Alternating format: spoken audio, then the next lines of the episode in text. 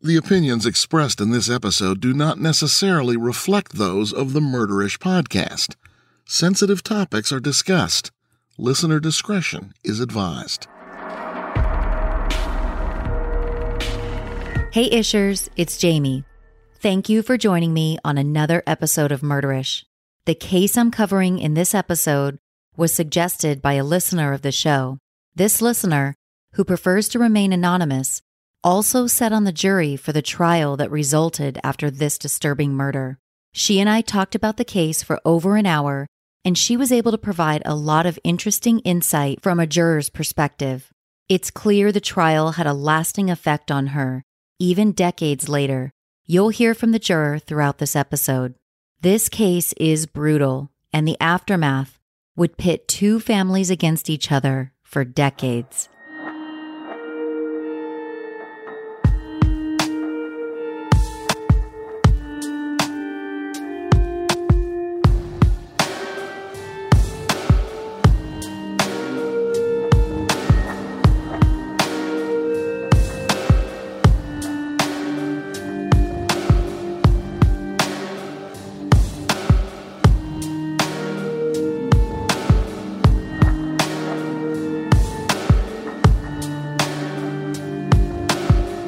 Kelly Ann Tinyes was a tall and athletic 13 year old girl.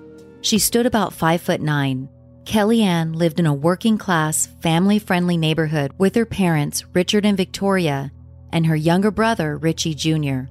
The Tinyes family lived in Valley Stream, New York, which is a village in Nassau County. The Tinyes family home was located on Horton Road, where houses were close together and children were always outside playing. The people who lived on Horton Road were pretty tight knit. Everybody knew everybody. It was, by all means, a safe and happy neighborhood, almost like a family. It was the type of place where people never moved away. After all, Richard Tinyes had lived in the Horton Road house since he was five years old. Kellyanne, with her long brown hair and blue eyes, had many friends in school and was one of the favorite babysitters in the neighborhood. She was a happy and kind teenage girl with her whole life ahead of her, looking forward to high school, new friends, and even college in the not too distant future. Unfortunately, Kellyanne would never get to experience these things. It was March 3rd of 1989, just two days before Kellyanne's 14th birthday. Family and friends were excited to throw her a surprise party the day before her birthday. Following an ordinary school day, Kellyanne was at home watching over her younger brother when she received a phone call from one of her neighbors asking her to come over. The call was coming from the Golub family residence, which was located five houses down from the Tinyes home. Kellyanne's younger brother Richie remembers answering the phone and the call coming from John Golub, who was Kellyanne's age. Richie recalled John plainly saying, quote, get Kelly, and then he handed the phone to his sister. The phone call occurred around 3:15 p.m. according to Richie. The Golub family consisted of Mr. and Mrs. Golub and their three children, Adele, Robert, and John. The Golub family moved to Horton Road in 1967 when their eldest child Adele was just 2 years old. Although the neighborhood as a whole was very close knit, the Golubs could be described as quirky and they tended to stay to themselves. When they weren't working or at school, they spent much of their time at a yacht club where they had a boat. At the time Kellyanne got the phone call from John, Robert Golub was 21 years old and John was 14. Kellyanne was not really close with the Golub boys and knew her parents would not approve of her going to hang out with John Golub, so she lied and said she was going to a different friend's house. It was later theorized that Kellyanne went to the Golub house to get some weed but that theory has not been substantiated. Not only did the Golubs stay out of social circles, their children seemed to be trouble, and their house was described as very unkempt. It was one of the few houses in the neighborhood where parents would not let their kids go. According to another teenager in the neighborhood, the Golub boys and two other 14 year old boys were at the Golub house the day Kelly Ann was contacted to come over. The other two boys claimed to have gone home from school with 14 year old John Golub to hang out and smoke some weed. Kellyanne, assuming she was just going to hang out with some friends, walked five houses down Horton Road to the Golub house. Unknown to her, it would be the last time Kellyanne would ever walk down her street again. Later that day, Kellyanne's parents arrived home from work, and Kellyanne was still not home. At that point, it wasn't anything to worry about. Kellyanne had many friends in the area, and it was a very safe neighborhood after all. Later that night, when Kellyanne was still not home and had not contacted her parents, they went to some of the neighbors' houses to see if she was there. After learning that John Golub had called her, Mr. and Mrs. Tinyes checked his house as well. 21 year old Robert Golub was sleeping when they arrived, and John and Mrs. Golub both denied that Kellyanne had ever been at the house that day. At this time, panic started to set in. No one had seen or heard from Kellyanne since earlier that day. Her parents then contacted police and filed a missing persons report. Although very worried about their daughter, everyone at first assumed that Kellyanne had disappeared on her own accord. She had mentioned to a friend sometime before that she was planning on running away. After all, this is not completely unusual for teenagers. Early the next morning, police came to Horton Road to search the area and ask residents questions about Kellyanne. Elizabeth Golub, who was known to wear the same clothes for days in a row and always looking a bit out of order, seemed in especially bad shape on this day. She took her younger son, John, around to other neighbors' houses during this time, demanding to know what they saw involving Kellyanne. She also woke up her oldest son, Robert, who also denied seeing Kellyanne that day. After being woken up by his mother, Robert then left the house. While Elizabeth Golub was questioning neighbors, police officers ran into her and asked if they could check her house. Before providing a response, Elizabeth contacted her husband, who told her not to let the police search their home until he got home from work. Upon arriving home, Mr. Golub walked police through the house, eventually leading them down into the basement. Within minutes of reaching the basement, police found the body of Kelly Ann Tinyes. They immediately closed off the scene and called in the medical examiner. It was this day the seemingly perfect neighborhood on Horton Road changed forever. Ross police in Nassau County are now guarding the house where a Long Island teenager was found murdered. It's the home of two prime suspects in the death of Kelly Tinyes. And yesterday, it was the scene of an angry confrontation. Let's go live to Tim Fleischer in Valley Stream for the latest. Tim?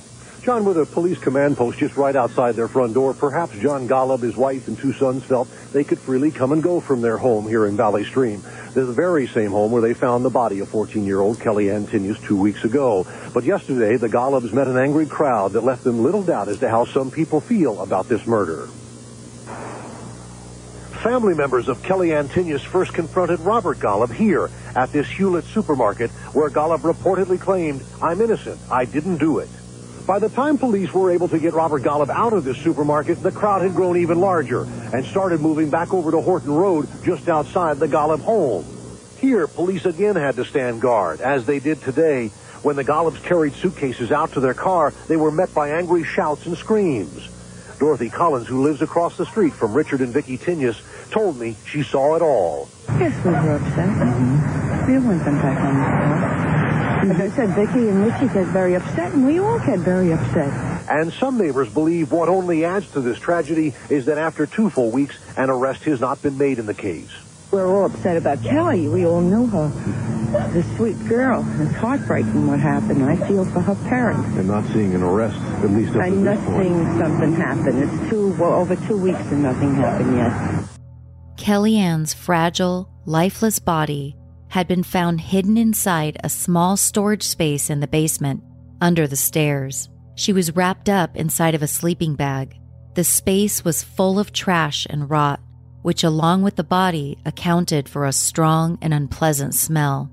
Police could have never been prepared for what they were about to see. Kellyanne had been sexually mutilated, her throat was slit, her torso had been slashed open, and there was a horrendous cut going from her vagina to her anus. There was also a bite mark found on her buttocks. Inside of the sleeping bag, alongside Kellyanne's body, police found a 19 inch bayonet. A bayonet is a type of blade that's usually attached to a rifle and used to stab an opponent in close combat. Kellyanne had been strangled, and a bloody palm print was found on her naked body. Blood spatter was found around the scene. This was a brutal and personal slaying, done by somebody who seemed to be filled with rage. Given the brutality of the attack, it was theorized that Kellyanne's killer had a personal vendetta against her. The reason behind the vendetta was unknown one of the things they described to us that she was sliced Ugh. from her vagina to her anus. That he had sex with her after she was dead. Wow. And the telling thing that I think cinched it for the jury, aside from the multitude of DNA evidence, was the bite mark on her butt. The autopsy report showed no defensive wounds, which is somewhat odd for a tall and athletic girl like Kellyanne. To many people, the lack of defensive wounds on Kellyanne's body hinted that there might have been more than one attacker, or that her killer must have caught her off guard with a surprise attack. It seemed that Kellyanne's death was from blunt force trauma or strangulation. All of the brutal cuts and mutilation to her body was just extra, as if her killer was in a fit of rage, inflicting these wounds on an unconscious girl. It had only been a day since Kellyanne had entered the Golub household, never to be seen alive again. It was the day of her surprise party and the day before she would be turning 14. Horton Road was quiet and somber that day, as would be expected. No children were outside playing, and no parents were socializing, as the police carried a body bag out of the Golub home.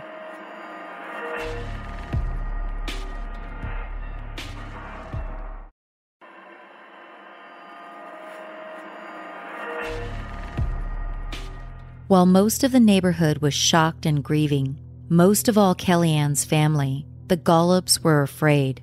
A little girl's body had just been found hidden inside of their house. The story was making news headlines all across the country, putting tremendous pressure and stress on the Golub family. According to sources, the Golubs began to prepare a story right away. John Golub, the youngest child, and the one who called Kellyanne that day, claimed that he and his friends had been playing video games in the living room and that no one entered the house during that time. He also said they went to play basketball afterward. It was odd that he claimed not to know anything about Kellyanne being in his house, given that Kellyanne's little brother Richie claimed that John had been the one to call her over that day. Robert Golub told police that John asked him and the other boys who were over that day to tell police they were playing video games. It is reported that after the body was found, John Golub visited his friend's house to talk.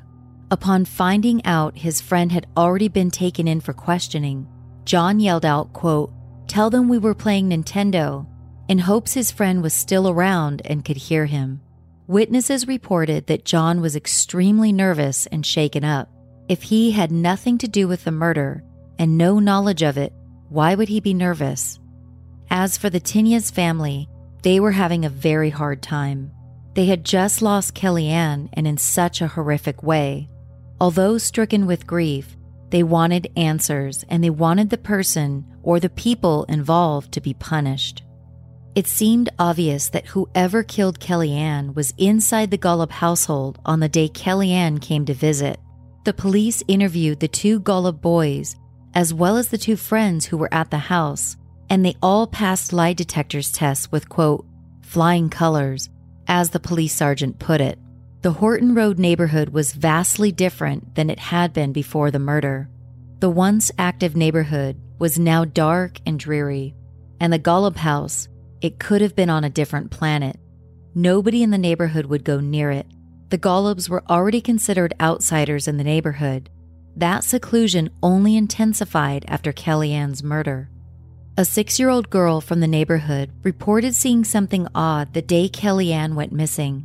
The young girl, named Jacqueline DeLuca, claimed to have seen Kellyanne being assaulted through the Golub's basement window.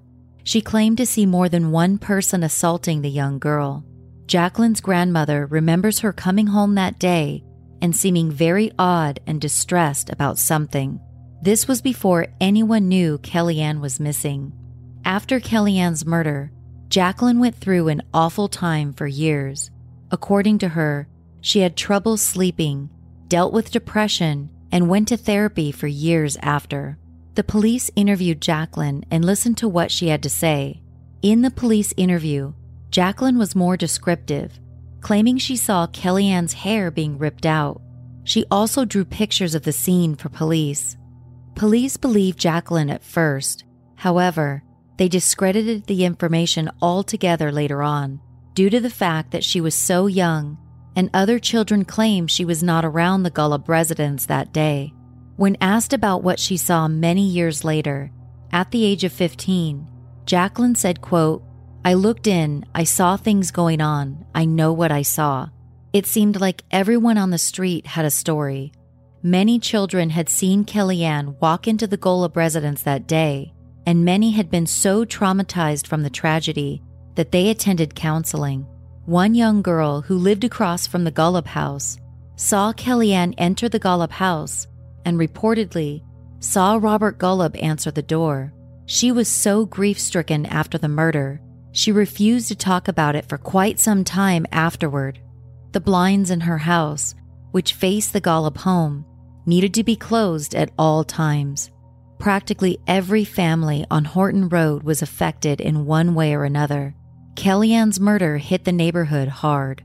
While searching the Golub house, many police officers described the scene as a mess. The house was full of clutter and trash, so much so it hampered their investigation at times. The Golubs were hoarders. It was a mess. They had garbage in the bathtub, Mm. like cans and bottles. And I, none of us knew how they could tell, but we saw pictures of it. And that was the difficulty in them getting evidence because it was a mess. Oh my You know, gosh. it was very hard, basically with all that trash everywhere and the disarray in the house. Also in the basement, police found a briefcase full of clothes Kellyanne was wearing the day she disappeared, as well as a large t shirt stained with blood and semen. The shirt had an Ocean Pacific logo, and it was believed to have belonged to Robert Golub. However, after investigating further, police believe the semen stains did not have anything to do with the murder, and the shirt could have been thrown downstairs a while before the murder. For this reason, the OP t shirt evidence would not end up being used in the case. Mr. Golub claimed to have picked up John from playing basketball after ending his job at the gas station he owned. Mr. Golub said he arrived home around 5 p.m. Mrs. Golub returned home shortly after. Neither reported seeing Kellyanne that day. It is unclear whether Mr. and Mrs. Golub knew about the body in their house.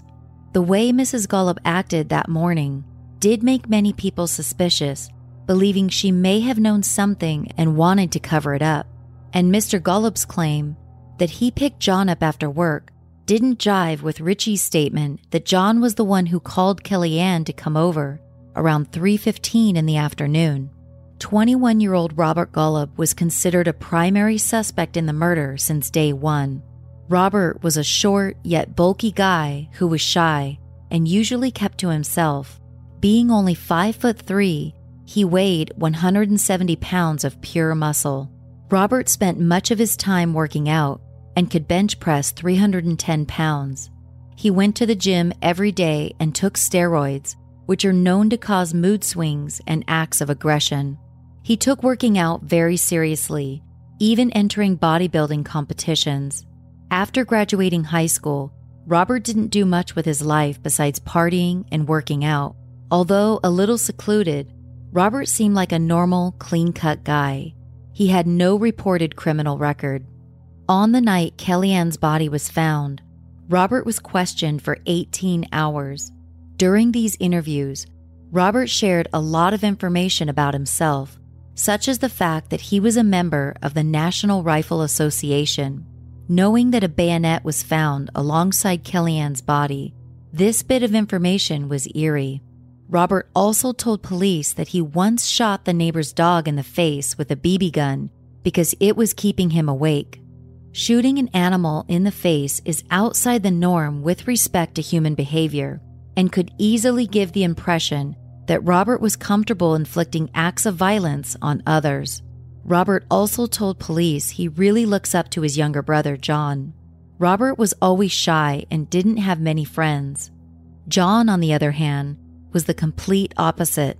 Police found this statement odd because usually it's the younger sibling who looks up to the older one.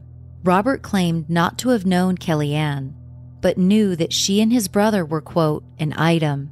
There was no proof to confirm this, however. Robert just said he could see it in their eyes and that the two would call each other often. Kellyanne's parents deny that she had any connection with John Golub. The police also asked Robert some questions directly involving the murder. Sometime after the murder, police realized that Robert had some small cuts on his right hand. When asked how he got these, Robert explained that it happened while weightlifting. He later changed his story, saying he may have cut himself while working with sheet metal, only to say later that he had never worked with sheet metal before. When asked where he was at the time Kellyanne came to the house and was murdered, Robert claimed he left the house once to buy a muscle magazine. He claims to have come back home and watched TV until around 3 p.m., which was about 15 minutes before Kellyanne supposedly arrived at the house. He claims his brother skipped school that day and he had friends over to smoke weed. This statement conflicted with his father's claim that he picked John up from basketball after he left work. Robert said he fell asleep watching TV at the time it was claimed that Kellyanne arrived at the Golub home and was murdered. He claimed his younger brother woke him up around 6:30 p.m., telling him a girl was on the phone for him, but Robert said he didn't take the call. Instead, he claims he ate dinner, went out with a friend to smoke, and didn't arrive home until about 11:30 that night. According to Robert, during these interviews, he had been asleep and had not even known Kellyanne had come to the house, let alone that she was murdered there. Mr. Golub claimed he picked John up from basketball sometime after 5 p.m. when he left work. Mrs. Golub says she arrived home shortly after and didn't see Kellyanne at the house. John Golub says he and his friends were at home playing video games and never noticed Kellyanne in the house. A neighbor said she saw John Golub answer the door when Kellyanne arrived, and Richie Tinyes claimed that John Golub is the one who called Kellyanne to come over around 3:15 p.m. And finally, you have Robert Golub who says he was sleeping at the time it was claimed that Kellyanne arrived and then he left the house. Somebody was lying. Or could it be that the entire Golub family was covering up the truth? After Kellyanne's murder, John Golub was sent to boarding school. He was not really seen as a suspect by police or very involved in the investigation, much to many people's shock and dismay. This was simply due to the lack of evidence. Police didn't have much to go on to point any blame on John. It does seem clear that John was the one to call Kellyanne and invite her over that day, and he had a closer connection to Kellyanne than Robert did because he was her age. Even if he and his friends had nothing to do with the murder, many people believe he would have at least heard a commotion or sensed that something was wrong during or after Kellyanne's murder. That said, John claimed that he and his friends were playing music loudly that day, and this could have been the reason he didn't hear a commotion. The way John acted after the body was found, however, didn't do much to help his claims of innocence. His alleged attempts to try to get a story straight about playing video games was definitely suspicious. Around three weeks after Kellyanne's body was found, police arrested Robert Golub. Police claimed that all of the blood and other evidence at the scene pointed directly at Robert. At that time, nobody else was seen as a suspect in Kellyanne's murder. The recently quiet Horton Road was full of energy once again as police escorted Robert Golub from his house in handcuffs. Cameras and reporters crowded the streets along with looky loo neighbors. Both the Tinyes family and the Golub family were feeling so many emotions at this time. This could finally mean justice for Kellyanne, but at the same time, the Golub family was now losing one of their children. The neighbors were shocked, some even defending Robert, thinking he was not capable of doing something so horrendous. When asked if he was guilty, Robert softly muttered, quote, no comment. In court, Robert pleaded not guilty, and he was sent to the county jail without bail. The selected jury was a diverse mix of age, gender, and backgrounds. The youngest juror was in his early 20s, and some of the older jurors were retired and in their 50s or 60s. The youngest juror, only in his 20s, was chosen as the jury foreman simply because he was the first juror selected for the trial. As with all murder cases, the mood inside the courtroom was emotional, but this trial in particular given the heinous nature of the crime and the age of the victim, was especially intense. The Tinyes family and those close to Kellyanne were understandably stricken with grief and anger. At times during trial, Kellyanne's supporters would have loud outbursts of emotion. The family would yell at Robert or cry out when pictures or certain evidence were shown. The Golub family, on the other hand, remained fairly quiet throughout the trial. It's uncertain whether they believed in their son's innocence, but they were there for him every step of the way. According to the juror I spoke with, the Golubs seemed nervous throughout the trial. Their son was on trial for murder, and all of their neighbors and peers were now judging them. It was emotional for everyone in that courtroom, including the jurors and lawyers. Having to see pictures of Kellyanne's mutilated body was taking its toll on everyone. The defendant kept his head down during most of the trial, only looking up during the time the jury was selected. He did not take the stand. It was very disturbing. I mean, this is, uh, you know, oh. they were sitting 10, 15 feet away from the jury box. Right. And you see these tears and devastation. So the Golub family were they were there any outbursts on their part or were they pretty quiet? No, I, I think they were very nervous. Hmm. Never had, I'd never heard anything. It was all the Tinyes family yelling at Robert. On first analysis of the bloody palm print found on Kellyanne's body, it reportedly did not belong to Robert or any of the Golubs. However, after being tested a second time, and this time by the FBI, the palm print did come back as belonging to Robert Golub. One of the most telling pieces of evidence was the bite mark found on Kellyanne's buttock. According to the juror, police took samples of Robert Golub's teeth marks and they matched perfectly with the bite mark. This fact, according to the juror, cemented in their minds that Robert must have been the one who murdered Kellyanne. Each person's bite mark is specific only to them. Like a fingerprint, the evidence was damning. Although DNA evidence was fairly new at the time, there was a good amount of blood found at the scene. The blood spatter analysts at trial made a solid case that the blood belonged to nobody else but Robert Golub.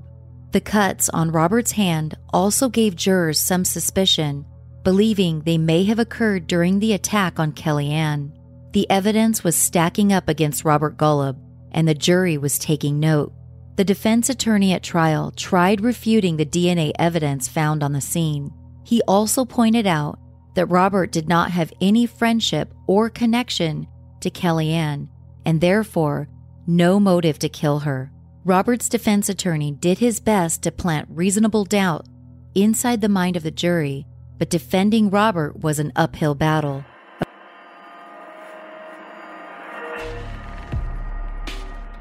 Love is patient. Love is kind, but sometimes love can be deadly. Many couples may look happy, but we don't always know what happens behind closed doors. Every week, the Parcast Network's new podcast, Crimes of Passion, looks into what happens when love meets true crime. Crimes of Passion analyzes the relationship dynamics and psychology that lead to betrayal, crimes, and even murder. New episodes of Crimes of Passion come out every Wednesday. You can listen to the first episode on Wilma Hoyt right now and look for upcoming episodes on Amy Fisher and Joey Buttafuoco, Lorena Bobbitt, and Jodi Arias.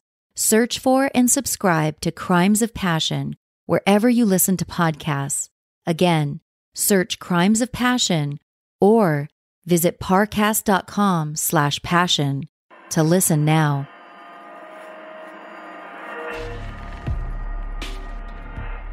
Attorneys on both sides of the case called to the stand numerous scientists and crime scene analysts to try and get their points across.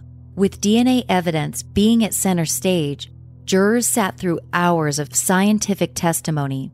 The juror I spoke with explained that scientists did a very good job of showing where the blood was and painting a clear picture regarding how it got there.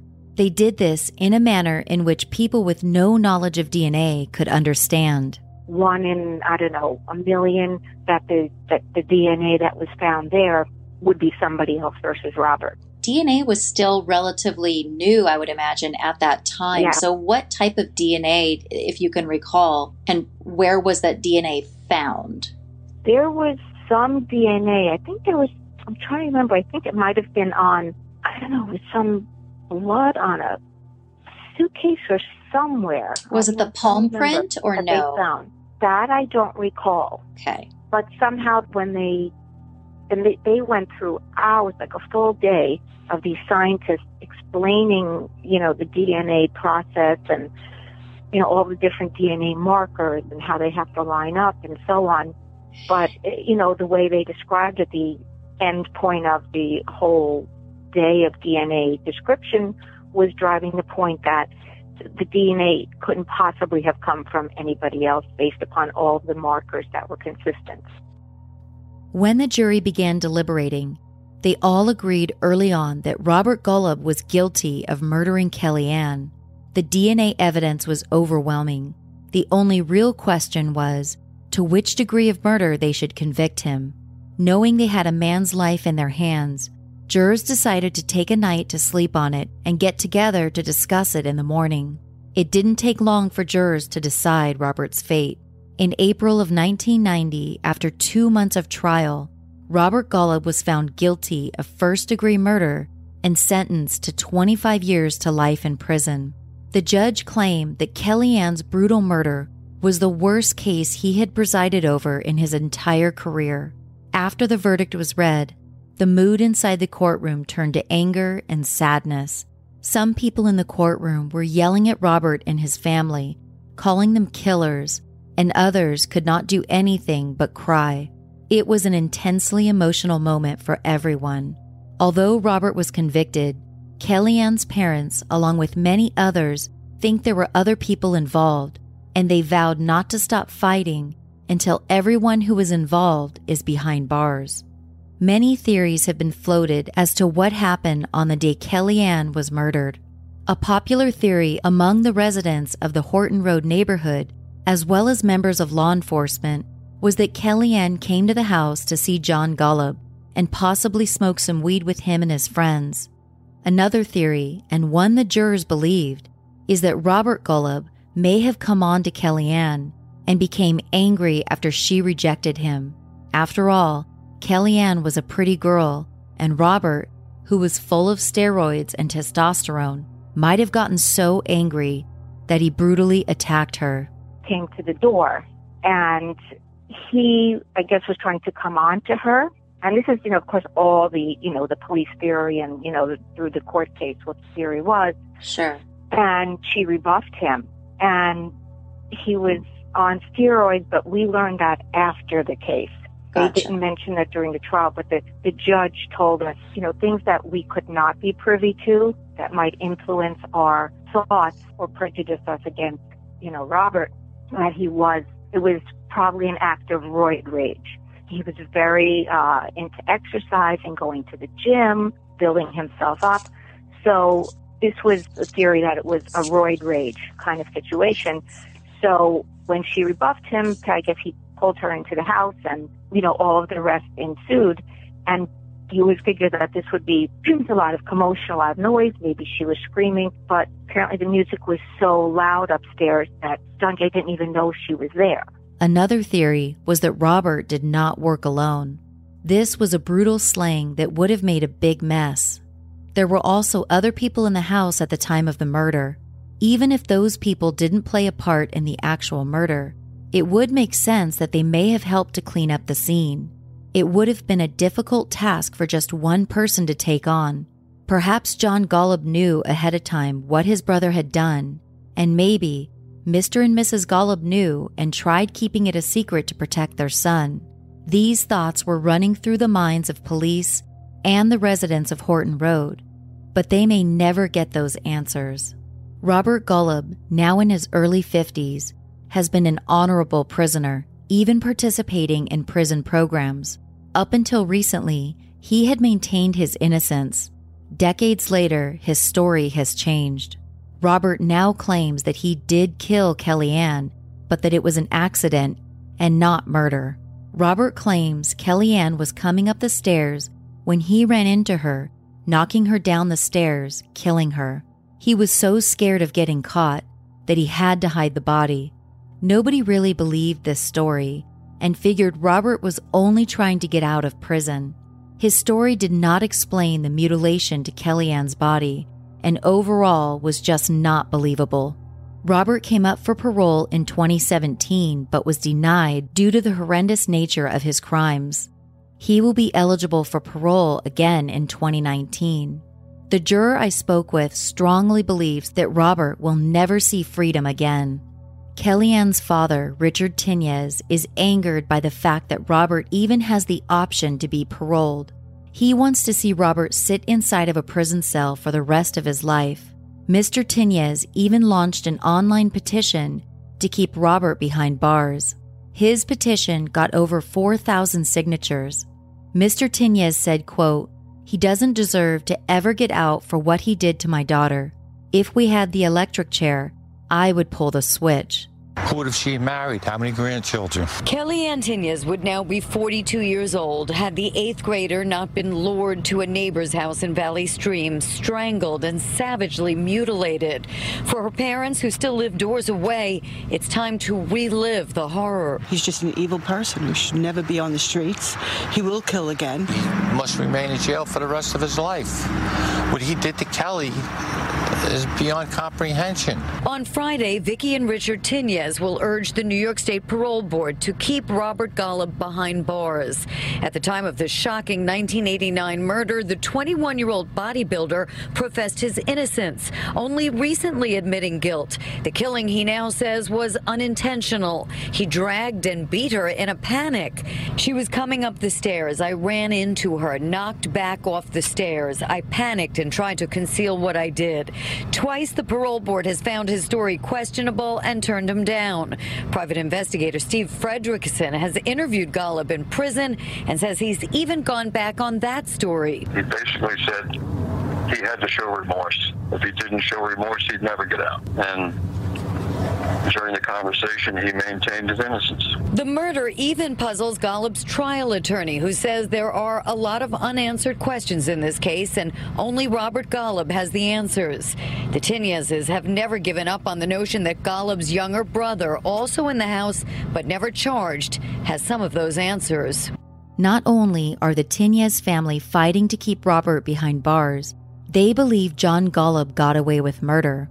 John is the one who called Kelly Ann over to the house, and the Tinyes family cannot forget how strange he acted after Kelly Ann's body was found. That, along with the young neighbor's eyewitness account of seeing more than one person assaulting Kelly Ann, cast some suspicion on John. At some point after the trial, a new district attorney began re examining the case and looking further into John's potential involvement. However, there simply was not enough evidence to reopen the case. As of now, it doesn't seem like charges will ever be brought against John, who would be in his 40s today. Horton Road has never been the same. People keep to themselves and don't roam the streets freely like they used to. Oddly enough, all the trauma aside, not one family moved from the street for years after the trial concluded. This includes both the Tinyes and the Golub family who still lived five houses down from each other for many years. Tensions ran very high, and the families were in a constant feud, which split the neighborhood in two. The Tinyes family felt the Golubs should be the ones to move, and vice versa. The Golubs were constantly hounded by the media, called names, and yelled at whenever they would leave their house. This caused even more of a buildup of tension between the families. The families were featured in the Long Island newspapers on multiple occasions due to this feud. There was one instance where Mrs. Golub reportedly backed her car into one of the Tinyes cars. On another occasion, Mr. Tinyes reported that Mr. Golub would give Mrs. Tinyes the finger whenever they would cross paths. There were times when the families were outside yelling at each other in the streets. Lawsuits were filed, and police had to be called numerous times to calm the two families down. It became a regular occurrence to read about the Tinyes and the Golub family feud in the press. It's understandable that the Tinyes family would direct their anger at the Golubs, but why on earth would the Golubs have any reason to attack the victim's family? Perhaps the Golubs had been harassed so much that they had been pushed to their limit and decided to fight back. The residents on Horton Road went so far as to issue a news release formally asking the Golubs to leave, but the family would not budge. After all that has happened and practically everyone shunning the Golub family, it is odd that they would continue living on Horton Road. Harassment aside, it seems even more odd that they would want to continue living in a house where a young girl was brutally murdered and by their child at that. Even so, these families continued being close proximity neighbors for years after Kelly Ann was murdered. According to Richard Tinyes, he and his family would have moved much sooner if they had the means to do so. The family has struggled both mentally and physically and could just not afford to move. Into one of the Tinyes cars or yelling in the streets, them calling the police. It was kind of seemed like a regular thing. And of course, everyone was trying to get the Golubs to sell their house and leave the blocks, but they, they didn't. Wow. Not for many years, anyway. I mean, I can't even imagine So, the I mean- gall of them to torture the victim's family even further. I just kind of like, how dare you, is my reaction. Well, that's that was exactly the thought. I mean, why would you want to stay on a block where everybody hates you? Eventually, 20 years after the trial, and after constant fighting with the Tinyes family, the Golubs finally decided to move. Neighbors watched the family pack up and move away, giving a little sense of relief back to the neighborhood. In 2014, true crime author Ronald J. Watkins wrote a book about Kelly Ann's case called Against Her Will The Senseless Murder of Kellyanne Tinyes. Watkins' book goes into a lot of detail about the case and the aftermath. Kelly Ann's murder affected so many people. The entire state of New York knew about this case, and probably most of the country at the time it happened. The juror says it's one of the most memorable parts of her life, but not in a good way. All of the awful things she saw and heard in the courtroom, and the press trying to get something out of her after the fact, definitely took a toll on her. The way they can find out who you are, you're going to be nine, if you nine cars in and they ju- take the license plates and they can run the license plates and find out your identity. Gotcha. And that's what they did. I mean, I had my car, so I really didn't have a choice about that. So after the trial, they were I had a few phone calls, and somebody actually knocked, you know, on my door, and you know, I had no interest in talking about the case to anybody. hmm But then, of course, when I went back to work, of course, everybody was, you know, what about this? What about that? That kind of stuff. People always ask you questions. Yeah, people are just That was generally the only contact I had with the media. okay. Gosh, how alarming it must have been for you to get a knock on your door when it was so fresh, first of all, and such just such a heinous case, and you were probably still exhausted from the whole experience. You know, around Long Island, when you say um, you were on the Golub case, people are like, "Oh my gosh!" Oh, they all know about it, I'm such a- sure. it's such a big, especially in Nassau County, it's such a, a huge, well-known case that people, of course, always want to ask you questions. Oh yeah, and I'm sure Uh, that you know, you'll always I- get that. Yes, but uh, you know, of course, I- I'll never forget it because it's such a big chunk of two months of your life. You know, you, you think about it, and it's it just coincidentally, associations. Of course, you know, I had something positive happen to me, but also this girl was losing her life on that day. Every year on March 5th, Kelly Ann's birthday, most of the Horton Road neighbors come together to remember the young girl whose life was taken much too soon. Mrs. Tinyes even decorates the house with balloons and gets a cake. The neighbors come together and sing happy birthday to Kelly Ann. Although Kelly Ann is gone, her loved ones will see to it that she is never forgotten.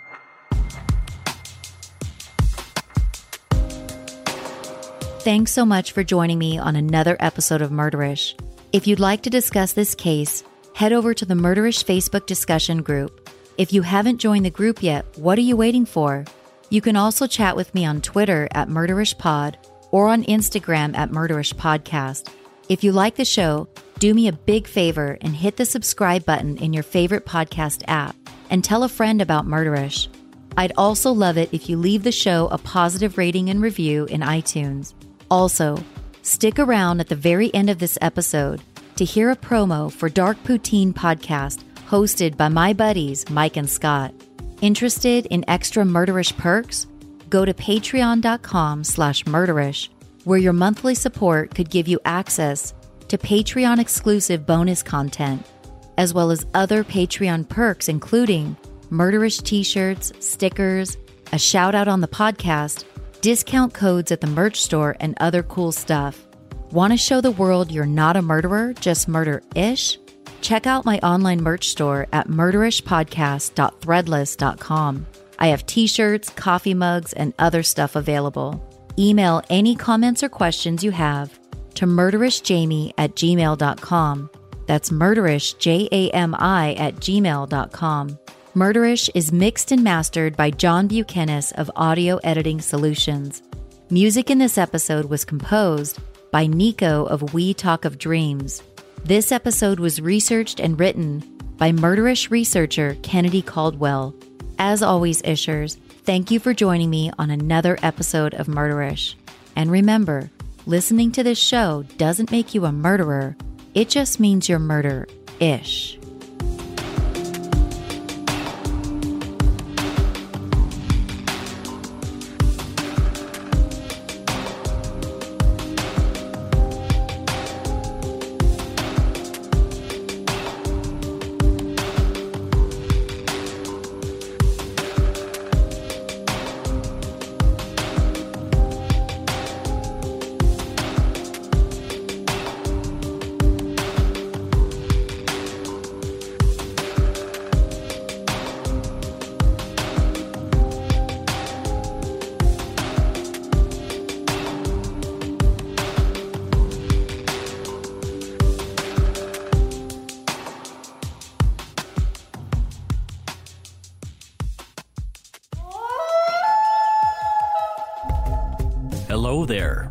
Name is Mike Brown, creator and host of the Dark Poutine podcast. With me, as usual, is my good friend and co host, Scott Hemingway. Say hello, Scott. Hello, Scott. Dark Poutine is not for the faint of heart or squeamish. We're two ordinary Canadians who chat mostly about true crime in Canada and our dark history. Subscribe to Dark Poutine through Apple Podcasts, Google Podcasts, or wherever you get your on demand audio. And join us weekly to get your fill of Poutine.